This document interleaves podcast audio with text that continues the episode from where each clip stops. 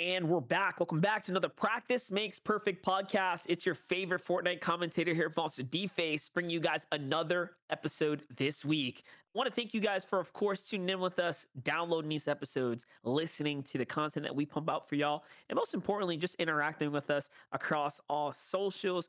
I've been thinking about this idea, and I want y'all to maybe give me some feedback, but we record these in video format as well, and I throw up the whole video up on YouTube, but I am feeling very motivated to take bite-sized clips, big moments with our facial expressions, you know, throw a little editing on top of it, maybe some subtitles, and uploading them to YouTube in the form of shorts or other types of smaller bite-sized content pieces. Let me know if you guys would be interested in seeing maybe more of the uh, big title topics condensed on a single channel. I think I'm just going to launch a new project, and I don't know, still thinking about it. Want your feedback. But with that, I got John Rush here too, joining us as always every single week.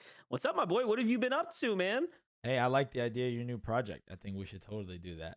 We have a lot of fun, and uh, and I think the world needs to see it as well as hear it. That's what I think. That's my vote. Heck yeah. Put in the comments, everybody, or or or at MonsterDFace on Twitter. Man, I, I've been been been just grinding. I, you know, we we are, you and I are in that entrepreneur leadership dad life, and we're just out out here, bro. I don't even know what, like.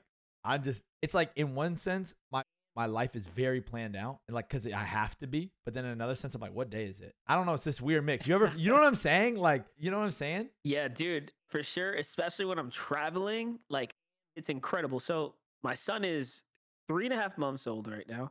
When I left, it was only two weeks, but I came back and I swear the dude had new mannerisms already in two weeks. I'm like, holy crap. Like, so yes, I feel like time is moving in these huge chunks, right? It has to do with, of course, the the home balance and that work balance, man. Traveling while you're gone and you're hitting all these different spots, things can definitely blow by pretty quickly. Not to mention, this is like A V weekend, World of Warcraft, Altar Valley, so hours, hey. blowing hours trying to get some honor. So yeah, this week has gone by pretty quickly for me. Hardcore um, or or classic or oh, what? Regular. I'm just playing regular. Classic right now. I'm watching all the hardcore stuff that looks so the, sick. The hard y'all have to watch, even if you're not a World of Warcraft person. Just look up some hardcore World of Warcraft hardcore deaths. Those YouTube videos mm-hmm. are are Great. hilarious, bro. But also the emotion. No one so wants sick. to lose their character. It basically death yeah. equals delete. It doesn't get any more high stakes yeah. than that. Fun stuff. Just talking about fun stuff though. I want us to shout out DreamHack Dallas is next week. Last episode of the Fortnite podcast, we did cover, of course, everything that's happening. We touched briefly on how we'll be there during the weekend. If you're going to be there, you want to connect with me, you want to find the boys, yo, let me know, dudes. It's in Dallas. It's literally about a week out. The day we're recording today, Sunday, the twenty-eighth of May. So next week, the weekend of June, the first weekend of June, we will be out there. And it's not just me, it's some of the other practice server boys. So yeah, we got a whole little crew out there. Just want to encourage you guys and give y'all the opportunity. I've already got some D Ms, so I'll probably post a lunch or something like that. I don't know. You guys hit me up, depending on how many of us. I'll uh, I'll treat y'all. So we'll see.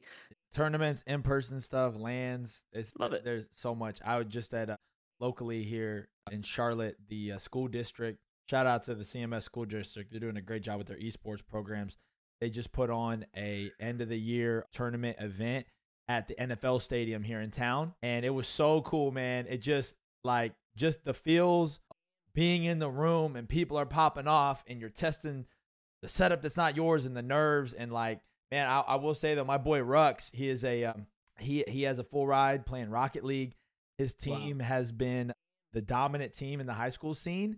And, but they mostly play online and they made it to semis nice. and he showed up. His team did not, bro. And they Ooh. lost.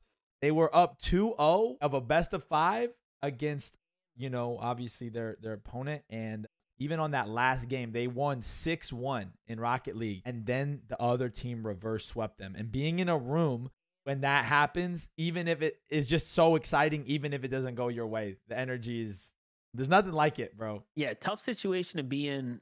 I'm sure there's a lot of life lessons he'll take out of that one, and maybe even some adjustments to his team roster. Who knows? But he popped hey, off, uh, bro. But land jitters are a real thing. This is this is a, a real thing. Land jitters. You can you know you can play as as well as you'd like from home, but you have to perform. And in person performing is just different. It's it's a level of pressure.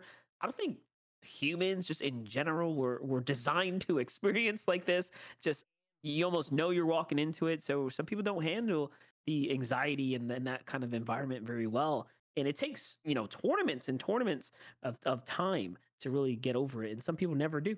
Well, yeah, I mean, back in the day, we used to do more LAN practice for stuff because we had to. You know, like even the game I competed in, Halo three, there was such a bad desync issue back in the day that, like, if you didn't get actual LAN practice, you were not tournament ready because it just the shots felt so different. But a lot of these kids, there's no necessity for them to play in person except for these big moments. So I kind of feel for them. Like, they literally go from, I bet you most of these kids have never played in front of a live crowd before.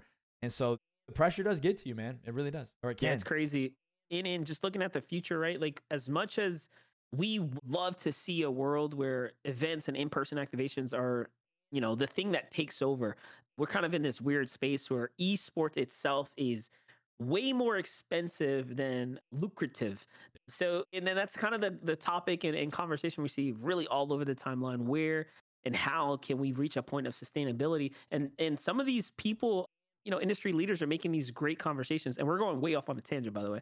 But you're bringing are... it back, though. Watch him work, folks. Watch him work. We'll, t- we'll tie it in. We'll tie it in a second. But I do want to conclude with this, just this thought, this conversation that there are industry leaders talking about the way esports in particular functions is not sustainable. And that's because we started off on the wrong foot. They should, they say that we should have basically been selling tickets and pay-per-view modeling high quality tournaments from the gate. And because we did not, it's almost, we're, we're too far gone to look back now. So how and where do we come in and start making money? Because if you put a ticket sale or a pay-per-view behind a tournament, I don't care how big, you know, the team is, like, are people going to go buy it? Like, are people that much mega fans of the competition? Like, are you going to buy your, you know, Counter-Strike Worlds event? I would, but like, it doesn't feel right, you know, because the narrative isn't there anymore.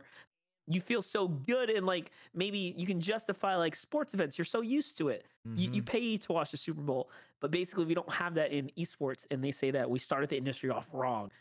Just, just an interesting topic there. But I mean, that's that that idea is a very meta or macro, big picture reality around a lot of what we're seeing with all these different organizations and content creators. You know, I mean, we do not mean to keep talking about FaZe every episode, but it feels like we have we have to, because have there's to. just there's ongoing things, and and you know you know I would I would relate, they're like the Lakers and Dallas Cowboys of our of our culture, you know, and like, I mean, they, you know, it's hard to imagine a, a social media esport esports content creator world without FaZe.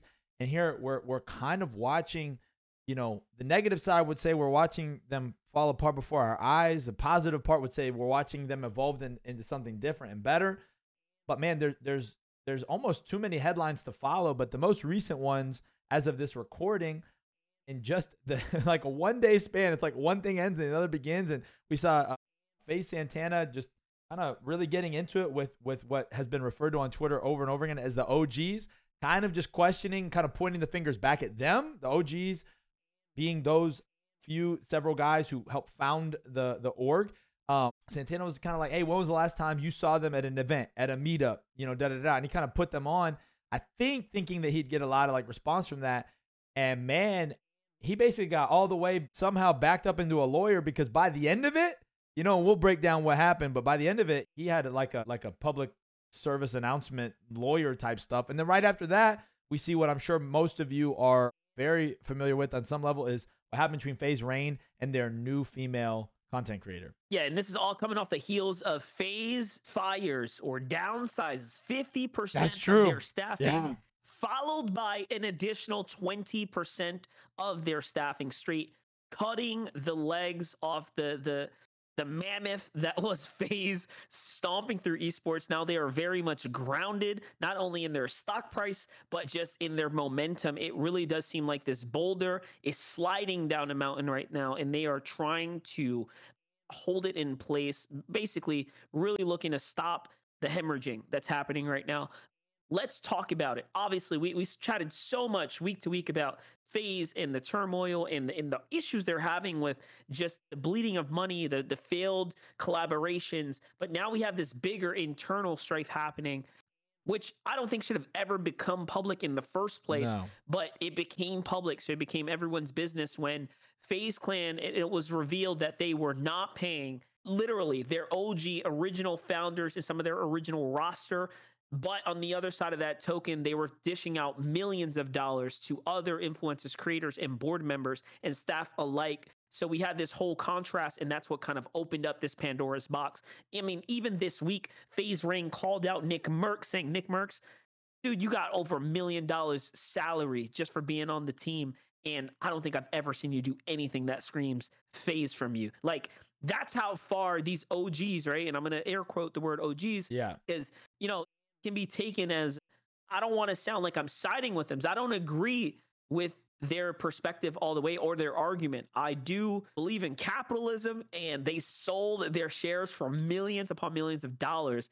So I'm not, I'm not all invested in the pity story that is them trying to bring down the FaZe brand. I will be shocked if there's not some type of lawsuit that doesn't come from corporate FaZe to these guys, because what they're doing yeah. is insane.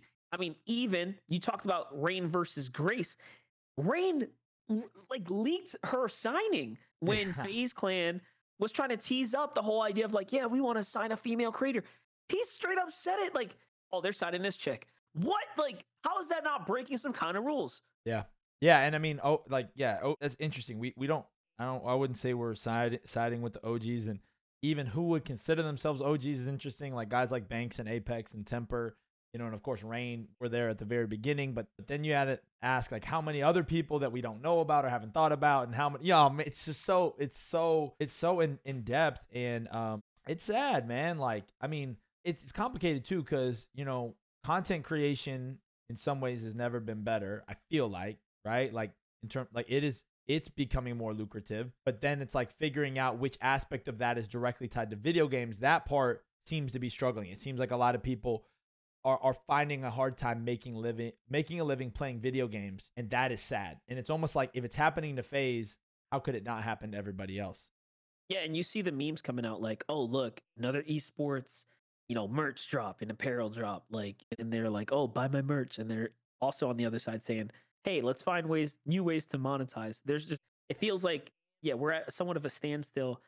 Esports organizations and companies are finding it hard to monetize, and even the ones that are aren't bringing in enough money yeah. for the roster in which they are fostering. But this is why FaZe Clan is doing all of these cuts, and they have yeah. really started to scale down their staffing. Yeah. Uh, because if you think about it, and you, you know, there's a lot of guys, and we we've seen a lot of positions and roles, even just recently with the company Vice declaring bankruptcy. Mm-hmm. There were people on one hundred thousand dollars salaries not really doing a lick of work throughout the week. So I'm sure, you know, every company has their places that can yeah. be more optimized, right, to make money. Well, and and and I think I think that the hard part is to stay alive. You have to cut money, but you have to keep spending money. And so a lot of people are pointing out, well, Nick Mercs makes X Y Z. Well, hey, man, like Nick Mercs is one of the elite content creators, entertainers in the world. Like, you know, you know, I mean, I would be hard pressed to find fifty, one hundred other people that can have the traction he does with an audience. You know, like he's an elite guy, like not just in our space, but beyond. Um, and then Grace, I don't you think that, you know, a lot of people were asking, why didn't you pull from any other like people who are more O G in the FaZe culture, the gaming culture, or like even like people that were a part of the various like basically rising star competitions FaZe did. But I feel like they pulled Grace in because she they're hoping that she pulls in some other other mainstream outlets, yeah, and like people, brands, people who are like media like, attention, yeah, like a whole nother customer base. That's the word I was looking for. That's like, man, I know her from, I know her from like her other stuff. Oh, but she games, cool, you know. And I feel like they have to try stuff at this point. Yeah. So, and think about it, right? Every esports team is still in this the same esports bubble, right? They're in this yeah. gaming bubble, so. I, I get why fans would be so upset that FaZe is trying something different and, and breaking outside of the gaming bubble by touching these what would be mainstream influencers, talent, like people outside of the, you know, endemic to the gaming space. But they have that little bit of interest, like she plays Valorant or Among Us, and that's enough for them because he, she creates her own personal content, so they didn't want to sign her. But I have to side here just a little bit because I like, I'm not a big fan of like the over clickbait and, and yeah. doing things for the impressions and leading your fans on. And that's kind of what FaZe did. Like, I'm, yeah. I'm not a fan of how they said, oh, we want to sign a female creator. But like, meanwhile, the contract's already done. It's already with a celebrity. With a celebrity, yeah. Yes, that's not in the space. What did you think was going to happen, right? Yeah. Like, that's the blowback, and that's where like FaZe Rain and a lot of the other fans that have been watching the brand for so long, they're like, "Yo, you guys are predictable. Like, you're straight doing these industry plant style moves. Like, you're, it's clear that you're doing these things for the impressions, for the clout, and you're not giving the core fans a chance," which is what this entire brand was built on. So yeah. there is a huge disconnect between yeah. what they believe is going to grow the company and what is going to keep the fandom around, around, because I would be surprised if their sales in today's merch or any of those recent activations are close to what they were maybe a year ago when they were, you know, like not in as much trouble as yeah. far as these corporate decisions they've been making. Yeah. And I mean, it feels like they rolled a dice between, again, trying to bring in a new customer base or appealing to their core. And and again, I'm not them and I've not managed a bit budget like that. But to me, it just seems like the world right now is is is moved forward by the core fan base. They're the ones who are going to spend more money, you know? And I'm like, man, if you could just, yeah, I don't know, appealing to their base would have made more sense than just bringing in a movie celebrity. It, I guess I don't love the, like, to me, what gaming and esports and even like a lot of social media, YouTube culture has always represented is anybody can make it. Anyone can yeah. rise up, anyone that's different. You don't have to be, you don't have to look like this. You don't have to look like that. You don't like, it was, that was to me what was so refreshing about it, you know? And then here we, we hire a literal like movie star. It's just, just feels sad. Like feels like all the way back where we started. Kind of. Yeah, it is crazy. Like, like big org signing already successful entities. It's cool when they're like hardcore in gaming and they're killing it. Kai Cenat, you know, a freaking a Shroud, right? A X Q C, when they're at their peaks and they're crushing it. Those are big signings. We get why they would be a part of an organization. We get why they should be chosen. But then you look at FaZe in particular, again, they they go pick like a literal regular celebrity that that dabbles in gaming. And, and it does create these questions. And it's kind of heartbreaking to see like people that participated. You talk about those those rising star competitions, the FaZe Five, like that FaZe Five event where you had thousands of people trying to participate. You boil down to your top twenty. You put millions of dollars into the warehouse. You run this whole event. It doesn't get any more diehard than that when you have these guys uprooting their entire lives, kids, you know, men and women alike, moving to your space, yep. trying to be a part of this. No one comes out of there at the end on top except for the one person that gets signed. And then now you think about choosing a signing. Hey, you have these like amazing female creators that clearly love the brand. Why aren't we cultivating them? Why aren't they getting signed and picked up and, and maybe some kind of something being given back to them? That's the problem. And that's why they're in this situation. Let's talk a little bit more about the Rain versus Grace situation though. Um, obviously Rain ruins the announcement there. Don't think that should have happened, but it does happen. Grace gets announced. All of a sudden the comments are just tearing her apart. And she doesn't deserve yeah. this either. No, Let's just no, be very no, clear. No. no one deserves this targeted, basically harassment, because that's kind of what happened once Rain decided to take shots at her. Yeah. And, and like, even now, as we are recording, stuff is coming out. Yes. Like, and, and I mean, I don't even, I don't even know that like we should dignify some of what FaZe Rain just said with like reading it, because essentially Grace and Rain went back and forth. And, um, And I would I would say that, like, I feel like he started from a somewhat normal place of, like, kind of what we said. Yo, why'd you pick her? Da-da-da. Um, again, he's a pretty harsh dude, though, and he, he leaked it. She responds, and honestly, like, I don't watch her very much, but her response was pretty weak. Like, it was kind of like, it was very much like she's playing Val, and she's kind of like, hey, yeah, like, no, like, you weren't even there. You know, it's kind of like, just felt like a weak response. But Rain just, like, what he's dropping right now, he just took it to a weird level, man, about, like, more stuff commenting around like her sexuality and all that stuff. And I'm just like, oh my god. He, he digs deep. He takes personal jabs at her, personal jabs at her identity, how she's built her brand, specifically around her one biggest appearance in Stranger Things. He he he probably hit her where it hurt a lot. And so far, in fact, that she went out and she made another response video to the response, right? So there is this yeah. back and forth, quote t- tweeting one another, dropping videos. In Grace's defense to that, you know, those allegations and whatnot, she straight up starts, yeah, pulling out these different cards on Rain now. So if you guys want to know more, you're going to, there's so much going on. And a lot of it, honestly, is probably not appropriate for this podcast. No. It really does get a little deep. And my, my point is though, you would think even now, the corporate side of FaZe should be telling Grace not to respond to these things. It does not look you great for the FaZe brand. It's worse for her. She's going to, you know, what could be potential fans. this is going to become unredeemable for her. Like, yeah. I can easily see her literally quitting, like, tomorrow, saying, like, you know, why do I want to be a part of this? This is someone who is part of the founding, you know, members of this organization. Now the fans on FaZe hate me. Like, what? Is this yeah. worth it? And, and it's just bad business, man. Like, any, terrible. To me, to me anyone on either side who says that they like FaZe needs to stop this, because so if it was a if it was an esports team versus an esports team, I'm actually okay with some smack talk, because there is a natural resolution, and it acts, you know, even like look at like Logan Paul and K S I. At least there was some, like, I mean, I don't even know that that was the healthiest, but at least there was some resolution to it, right? This is just pointless. Or like rap beef, you know, like when uh when like Eminem and Machine Gun Kelly were beefing. They weren't just angrily tweeting at each other. They were making music. So as far as the business side of it goes, you're like, oh, there's content coming out of this. This isn't content. This is like, no one's buying anything because of this crap. And I think that's the problem, is content creators are, are creating things that even if they get impressions, they're not driving the business forward. Um, and it just feels like a big waste of time. Like, I don't want to wear a FaZe shirt with this going on.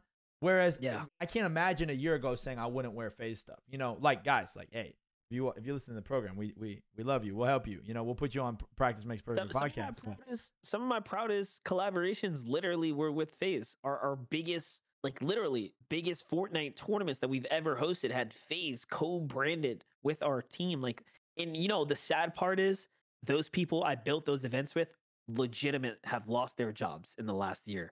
They are no longer on the team, like not a part of the department at all. Like, I know personally about ten that I've personally worked with on many, many events, brought in money with these guys to their org, to our org, and they were the one fired. Like, I find that to be confusing, because I literally know the numbers, the tens and hundreds of thousands of dollars on these contracts that we have basically brought in from thin air because we appeal to the blue chip brands, but those are some of the first people that lost their jobs. So can I root for FaZe today? Kind of can't. Yeah. That's why I'm watching from the sidelines. Yeah. I hope to do business with them in the future in some capacity, but I am very curious to see where these cuts and changes are, are going to take the brand, because someone thinks that these are great decisions to be made. But then you have big signings like these celebrity influencers to the brand today happening right now. So it's confusing. It's all over the place. FaZe brand is, oh man, it's crazy to think that brand that seemed untouchable. Disney collabs. What? Nike and LeBron? You know, you know that saying, you're too big to fail? That's not a true saying. Anyone no. can fail with some of bad leadership. And we're seeing what looks like bad leadership mm. take us down these pathways that are just destroying the FaZe yeah. brand. And yes, yeah, someone needs to call Grace and Rain and tell them yeah. stop fighting each other. Me- meanwhile, meanwhile, on the other end of the spectrum, just for perspective, this and this, this is our beefiest topic of today, y'all, for for sure. We're just going in depth. Me and Monster, we just like thinking about like thinking about things at I'm this level. I'm trying to think about the why, dude. Yeah. Like, hello. Meanwhile, on the other side, Nvidia just was had a valuation of just under one trillion dollars. And and obviously that is largely driven, like a lot driven by the demand that's placed on on machines for video games and stuff like that. So so we're seeing this this huge disparity. It's not like video game it's not video games are not the problem. Video games are not going anywhere.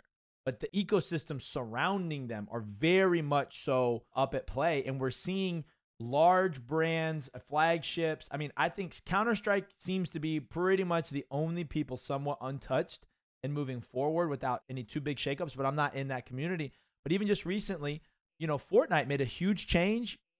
What one could say, one of the, the kings of modern esports, removing their, their siphon feature from the game. And I would just love to hear, just, is that on your perspective, Monster? Is that like, are they grappling with some of these same things of viewership and trying to move forward? Or what, where does this move come from? I think Fortnite's in a very tough position as a game, as a product, as from a company perspective. I can see why they want a uniform product, so it's easy to be talked about, understood, and kind of simplifying things down so it's more accessible to the wider base. This is why Zero Build, great addition of Fortnite, boomed up the numbers, has created this new economy for the game, and you can see the tournaments and the money coming in, and we've talked so much about that on the Fortnite podcast. And if you want to hear more about the intricacies of this, you can totally listen to the last episode where we really get into it. But to answer your question, this is probably one of the bigger changes. I think it has to do with making the game more simple so that it can be onboarded, understood from the from the viewer, because the viewership for Fortnite has been terrible this last season. And this should have been a knock knock out of the park type situation. They merged the entire N A market together. Where was the marketing efforts in in selling that story, driving up the hype? Because you really have two global, like two dominant regions fusing together, clashing for the first title for N A. And the N A show had such low numbers, but they also decided to put the show and the game times at a much different time than their peak time before. So there's a lot of decisions that were made. There were pieces that were moved. It all missed, basically. So this change right here comes out of nowhere. The players are up in arms. I think more people are contemplating stepping away from the game. In fact, so many of them are so confident that they're going to bring it back because of how bad it is from the competitive perspective, that yeah, it's almost like, oh, they're they're going to bring it back, guys. Like, there's zero chance. This this is just so th- this is another classic debate of just like who who is right, you know? Because I'll tell you something. I do not play Rocket League and I never watch it. But yesterday, bro, I was thinking of what you just said, sitting in a room. I got moms all, all around me being like, is this a best of five? Is it what happens in the car? But, but bro, overall, the premise of the game you can follow and track with. Yes. When you score a goal, people go crazy. And I, and I think that, that that is a game where, because of that part of it, could have increased viewership. But then what it is lacking is that it is o- almost overly simplistic. We're like, wait, should I just, you know? So, man, I, I get it, man. I just, I, I feel like the players, if I think about traditional sports, when they dating basketball, and I don't have, God, I don't have the, y'all, y'all, y'all are smarter than us. Put it, let us know. But as they were inventing, basketball was once invented. Basketball one time didn't exist, and they made basketball and been improving basketball. The players didn't walk. They, they adapted, because they wanted to make money and pursue their passion. And I just think that, like, man, there's so many esports players. I don't know if it's because of their age, but they're just so focused on, like, the meta that they might lose out on, like, the gift and the calling of, like, getting to be a video game professional. Like, I don't would, know. Would you would you pay to be a fly on the wall in a in a consultancy call between the the leaders of, let's just say, the basketball industry? And they sat down with some folks from the gaming space and any big publisher that's successful. Would you pay to just, like, listen to what kind of advice do you think they'd give them? Like, well, what, what do you what do you think? There's yeah. clearly some secret sauce that they know about converting one hundred percent fandom, building the brands, making them globally accessible, and making it so that people want to, you know, invest themselves in these experiences. It's like, is it the timing? Like, because esports kind of boomed a little too early, right? And it yeah. boomed at a weird time, right? We had the pandemic and all these different factors yeah. that really shook things up. It but boomed at a weird time. Space now, it's moving. Weird time and in a weird way. Like, if I if I were to say, hey, sit down with these group of people, I would say, like, whatever group of people, I don't know if it's FIFA or whatever, but, like, the culture of football teams, like like soccer around the world, that is the future of e- if there is a future of esports, that is it. Here's Not- what I think. I think everyone needs to study the U F C. Their rise mm-hmm. to prominence and dominance in the sporting space. Uh, the sporting space. The U F C was literally a failing company purchased by Dana White for however hundreds of millions of dollars when people might have thought he was crazy. Now it's worth ten billion dollars. Billion. I think he paid actually a billion for it, or close to it. Like, some crazy, crazy number, and grew it up to a ten billion dollars industry. Yeah. And he's crushing it. What do they do good? They sell those fights. They sell the stories. They yeah. invest in the players. They invest in the talent. You know, I see a lot of Yeah, literal listening to the people that participate and partake in their sport. And the problem is we have T Os that do great things and, and awesome activations, but then we have publishers that change the game and delete the this and don't want to sell the that. Like, so is it, maybe it's not the T Os, maybe it's not the market, maybe it's not the direction, the approach, the ideas. It could just be, we need a FaZe Clan, a Hundred Thieves, a whoever. Create the game yourself. Be the dev. Be in charge of it.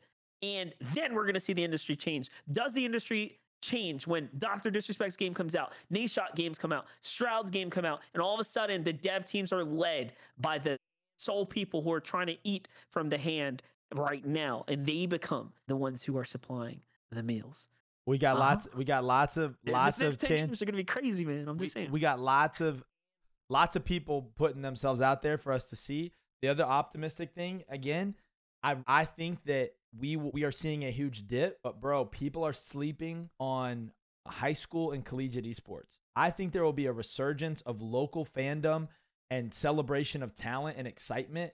Like, bro, none of those kids yesterday, they ain't worried about what FaZe is doing, bro. They want to play At the all. game. Dude, they are yeah. hungry to game, bro. And it was like, it was just so cool to see that, like, that, like, um, yeah, at that level, everyone that I work with, um, now see the difference is for, for high school, for like educational based esports, it's always been a struggle for them. It's always been hard for them to grind out money, but at the end of the day, it's never really been about the money per se for them. And so they've always, it's about the love of the game and about helping that those students find opportunities to move forward. And so I really think, man, four or five years from now, something is going to continue to bubble where we see this local excitement. Like, bro, I'm sitting here before I went on Saturday, the game, it was on Friday.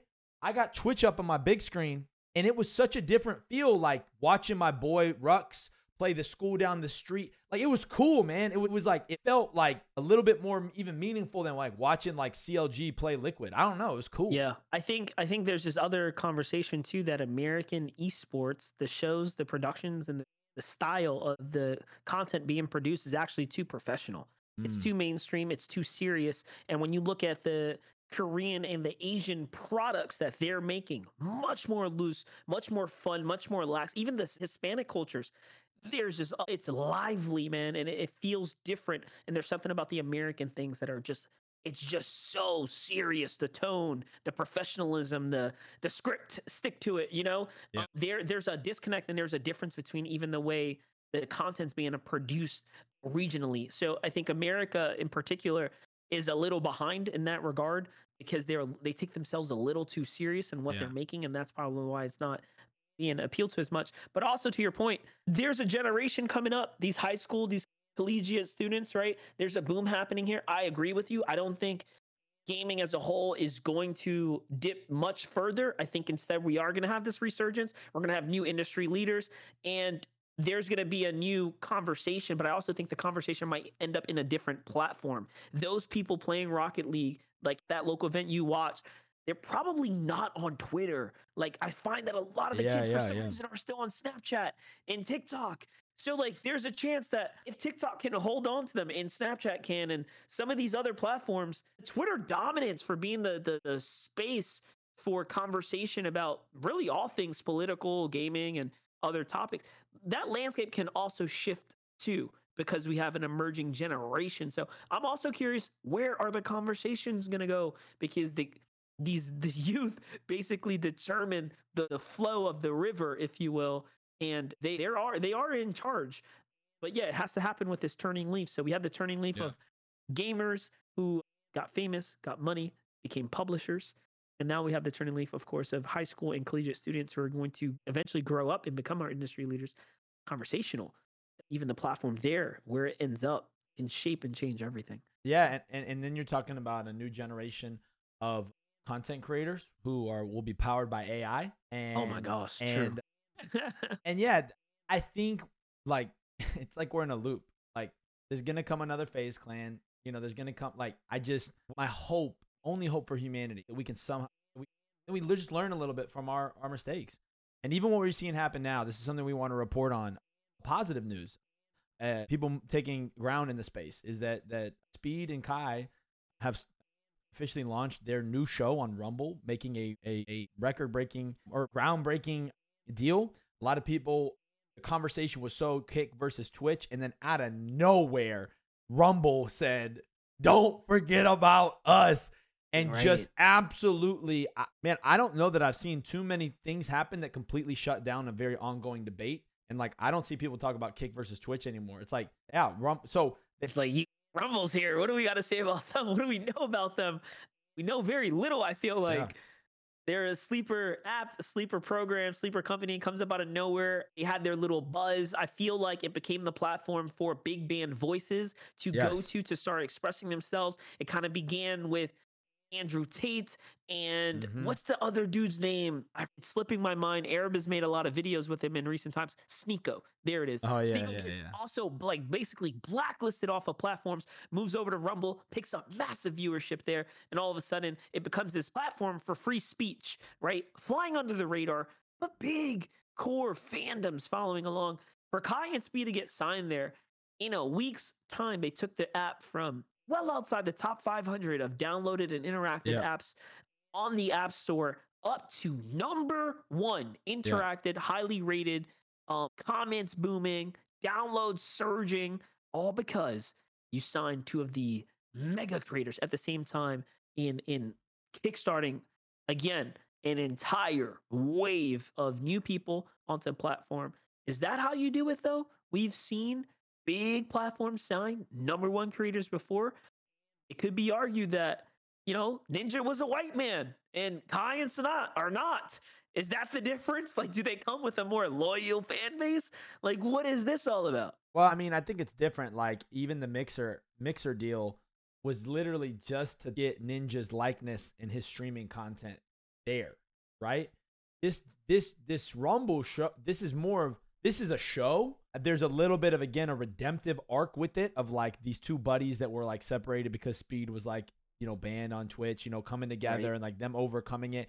And then remember, we covered on our last episode, like Kai was basically saying to Twitch, like, I dare you to ban me. I'm going to make music. I'm going to make streams with my friend. And, and so they were riding off, riding off of that. And uh, so, yeah, this is a show, you know, honestly, again, talk about everything's coming back around. You know what this show reminded me of, bro? It reminded me of like an M T V show. Like, you know what I mean? Like, you remember it'd be like Real World at seven o'clock. Like, so this was so different because it was not just like, it was different than like Ludwig going to YouTube or like Tim going to YouTube. It was like, hey guys, we're on Rumble for this show Mondays at six or whenever it is, you know? It's very interesting. And like, it's very, like, you can tell by from the trailer to everything else. It's a very highly produced, I would almost say this is like, a, this is a television show. It's just on Rumble. Yes. It's definitely highly produced. You can tell there's resources being poured in. And, and just talking about resources being poured in, there was a little bit of controversy actually behind Kai. I forgot to throw this into our notes, but Kai had basically a moderator, someone on his team who was overseeing his content ideas for the month of his full subathon. Oh, and that yeah. creator or, or that person on his team hired about five or six creatives to help come up with these ideas. They were supposed to get paid about one hundred fifty dollars or so per used idea, like big ticket ideas, most of which used, none of them got paid. You, you said story. most got used? Most got used? The, I saw the Google document myself. Everything highlighted in green was used. There was at least thirty days worth of content on there. Obviously, thirty days does not mean thirty ideas. It's thirty days worth of twenty-four hour streams of content around the clock, et cetera. So tons of ideas were used. These creators have not gotten paid. So it's yo, just something that they're out there. Yo, no, no that, that's probably a story to be had. Don't want to. I don't want to. I don't want to like shoot shots, but like you and I, I've never struggled with having ideas. I need people to execute them. But I'm, I'm, when you're moving at the highest level, you know you grow by delegating, right? Yeah, like yeah. Responsibility. Yeah. You want things to come to you, and you just you perform. It's like saying, I also have no problem building an analytical yeah. segment for Fortnite, but I just want to talk about it.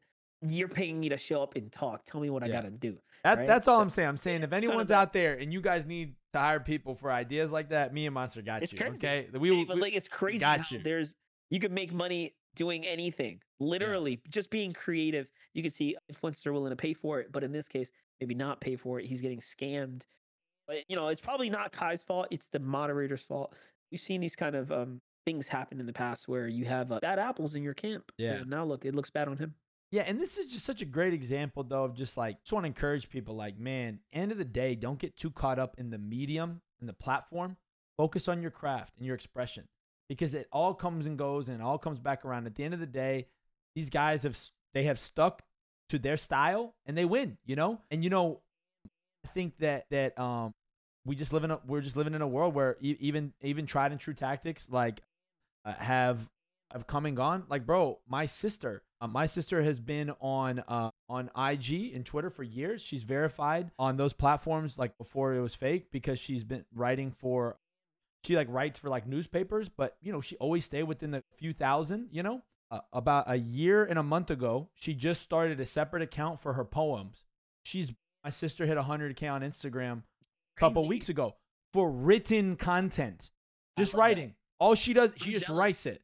Bro, and so I just, she's really inspired me. I think I've been guilty at times of trying to chase the trend instead of sticking to my craft. And so, I mean, I think that's, that's just the moral of the story. And these guys just, they just, this is who they've always been, you know, like. No, that's really good though. There's a lot to take from that. As far as, yeah, like do what floats your boat and you'll build a community around you. Yeah. Trying to chase the trends. That's dangerous, man. You, yeah. you gotta, you gotta play with the trends. Don't, don't get me wrong.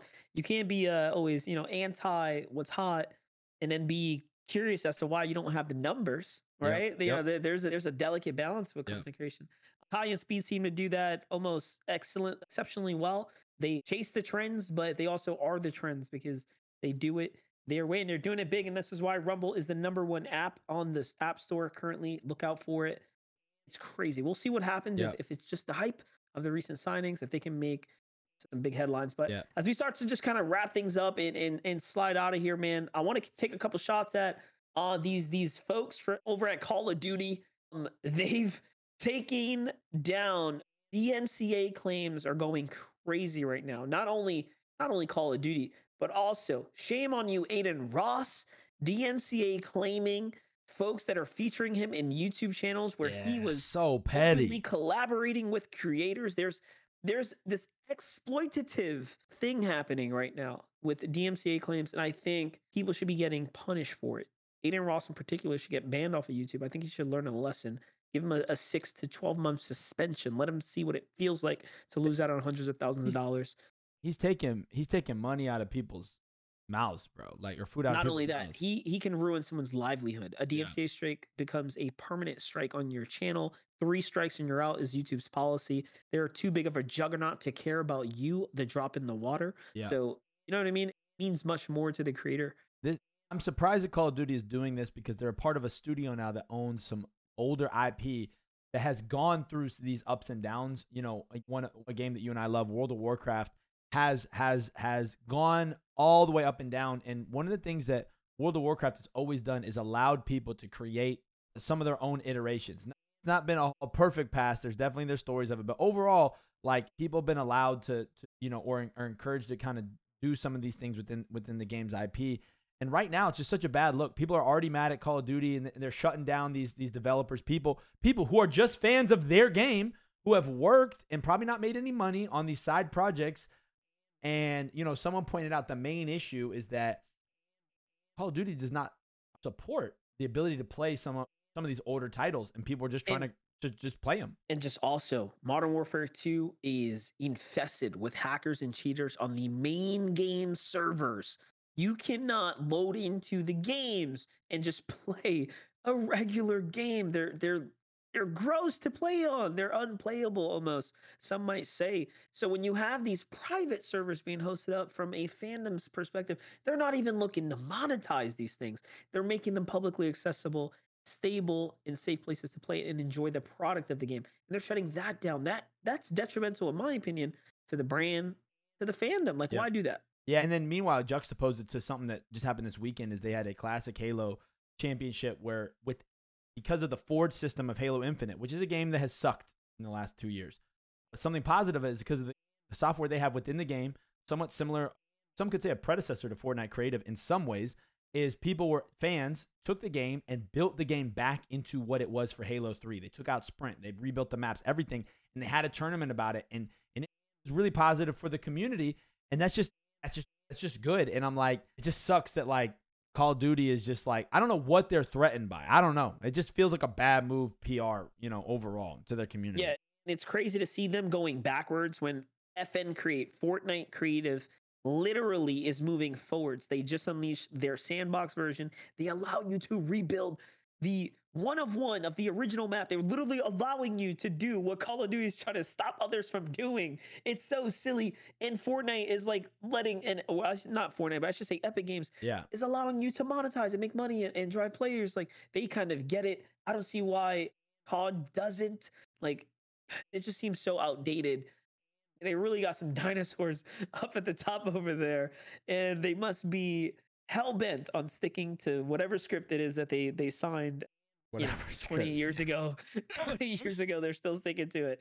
Clearly it's not working as well. They're losing, they're losing players by the day. It's, it's just tough to see a game like Call of Duty also moving in the wrong direction. I guess yeah. Call and FaZe can put them on the same stock graph. They probably, there you know, go, work in correlation. There you go. There you go. Well, you know, and the program, you know, we can't not mention the, the PlayStation event that just took place. I've never, I haven't owned a PlayStation since two thousand three. But obviously, some of the play the games are cross platforms and have cultural implications. So it's cool to see the new handheld gaming. You know, with all the traveling I've been doing, I know you have too. I feel like I have a little bit of a new appreciation for for a really solid like handheld portable situation. I just travel with my gaming laptop, and bro, it, it's it actually can be mad clunky. You know, even with the way that Steam works, is like it's actually you have to many many many weird steps to actually play a game that's downloaded on your laptop offline. It's weird. And then like a lot of laptops with the battery thing, so I'm really interested in that. And then, you know, I've never played Last of Us, but I've been really into the show, and I, and I have plans to, now that it's on P C, play The Last of Us. But I know many people are very disappointed in the delay of the multiplayer multiplayer version of Last of Us. But man, I just can't help but think if they think they needed to delay it, we will all be happy in the end. In the end, we'll be happy. Yeah, this is especially true because we're seeing what happened with Zelda in their recent product release, taking it offline for a year to just be worked on and then developed more and then released was a much better game, polished experience, bug-free, et cetera.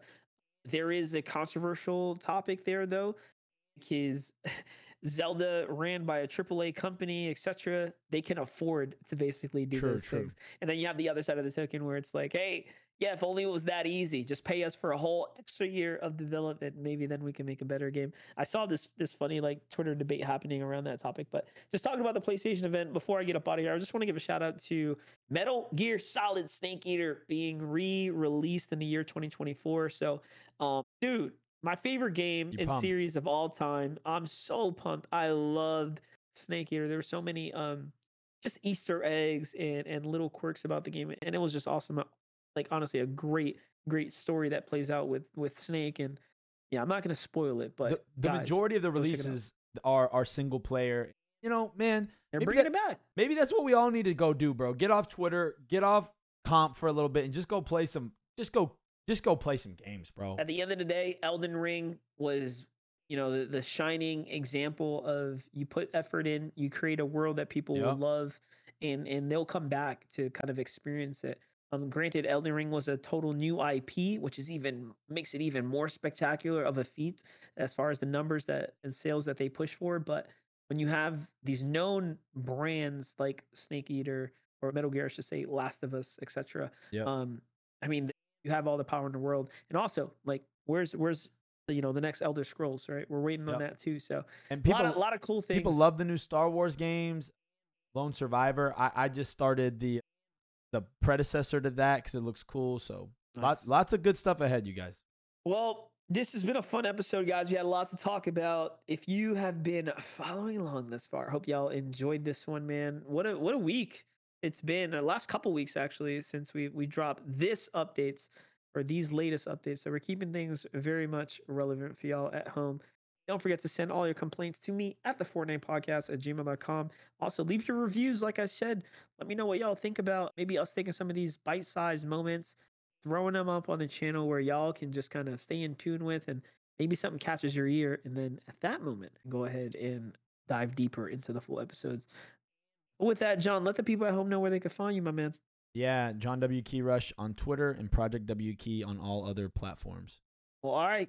Don't forget to dance out those kills and boast in those victory royales. Peace, y'all.